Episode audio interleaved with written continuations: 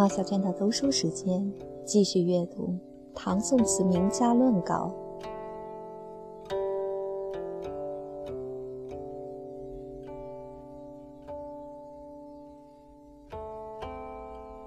论吴文英词二。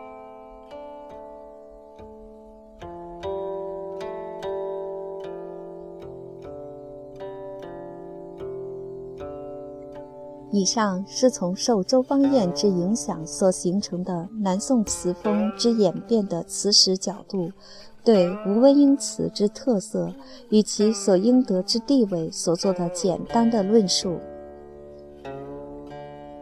而除去这些独具特色以知识为其面目的长调慢词以外，吴词中也还有一些比较舒快的作品。这类作品大多篇幅较为短小，虽没有很多的勾勒描绘，但却也自然表现有一种锐感、深情和远韵。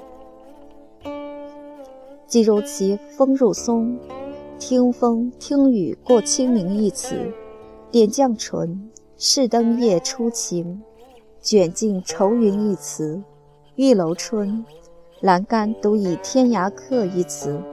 点绛唇，有怀苏州明月茫茫一词，便都是具有锐感、深情及远韵之作。本文因篇幅限制，不暇举例详说，但刘永记《微地士说词》中，对此诸词皆有评说，而且刘氏在吴词《风入松》一阙之评说中，还曾写了一段综论吴词小令的话。说：“小令如诗中绝句，小令所写多系作者丰富生活中之片段，在其生活中为感受极深切者，或系作者平日闻见所及，蕴藏心中甚久。一旦为一时序、一境地，乃至一花一鸟所触发。”遂形成语言而表现出之。又引清代诗人查慎行之诗句曰：“收拾光芒入小诗。”无此小令之家者，即颇有此种意境。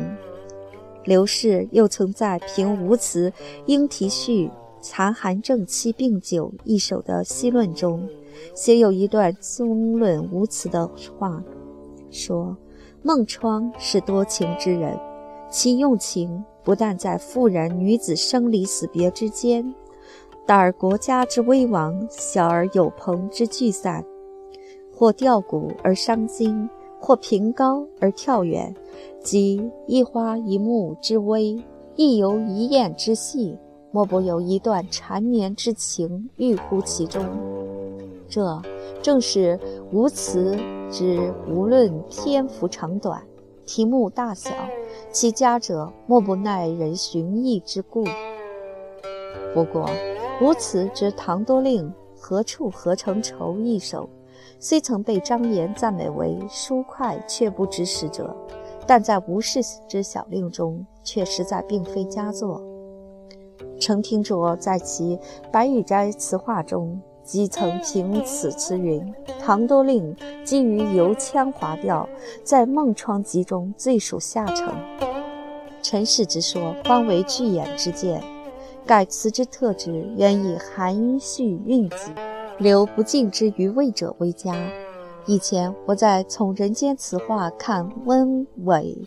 冯李四家词的风格一文中，对尾词的净值何以为佳？及温词更漏子、梧桐树、三更雨诸句之明快何以为不佳？已早曾做过比较说明。见拙著《嘉陵论词丛稿》。近来在《论辛弃疾词》一文中，对新式的豪放之作之何以为佳，以及学新词之末流何以为不佳？也曾做过比较说明，所以词之优劣远不在其外貌之为凝练或疏快，也不在其风格之为豪放或婉约。总之，要以能保存有词之曲折含韵之美者，方为佳作。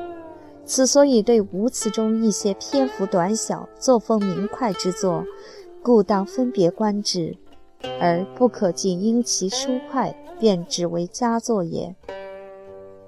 不过，吴氏以《唐多令》一词就词之特质而言，虽非词中之佳作，但此词之风格却有另一点值得注意之处，那就是这一首词已经。显示出了一种南宋后期之词逐渐向曲方面转化的端倪。即以此一首《唐多令》而论，就表现了向曲方面转化的两点特色：其一是增加称字儿，如此词之“纵芭蕉，不语也飕飕”一句，按词之格律，词句之节奏原当为上三下四之七字句。是按其句式之本格，原应作“纵芭蕉，不语飕飕”，而无词乃于其中增入了一个“也”字儿。这种情形在早期敦煌曲中虽然也曾出现过，但两宋词人却不常在词中增加称字儿。直到以后的元曲之中，增加称字之做法才开始盛行，而无词中也出现了这种现象。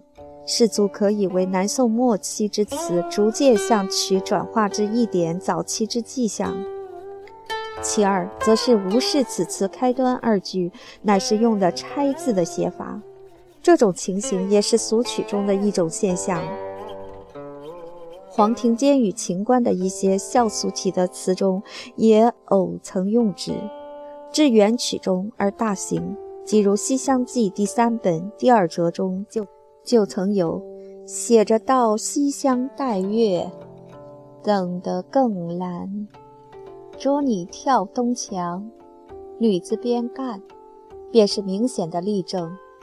吴文英词原以典雅奥博见称，而今竟留有一首受俗曲影响的小词，这实在是一种极可注意的情况。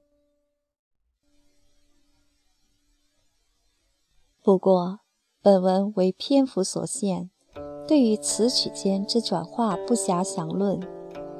今仅就吴词在词之发展中之地位言之，则吴词故主要为周词之继承者，但其写景物的性象之高远，乃有时有颇近于柳永、苏轼之处，而其情意之沉滞之处。也曾被人认为有近于新词之处，所以匡周仪乃为吴词与苏、辛二家是疏流而同源。至周记之《宋四家词选》，乃将吴词与北宋之周与南宋之辛二大家同列。这种观点初看起来，或以为未免溢美，但如果通观两宋词之演变，而自其精神气脉以探求其渊源之所自，则可知周记与匡周仪之说，实在都是能够逐渐深微之论。乃今竟又可自无辞之《唐多令》何处何成愁一阙窥见词曲转化之端倪，则可知张耳田顿堪文存为。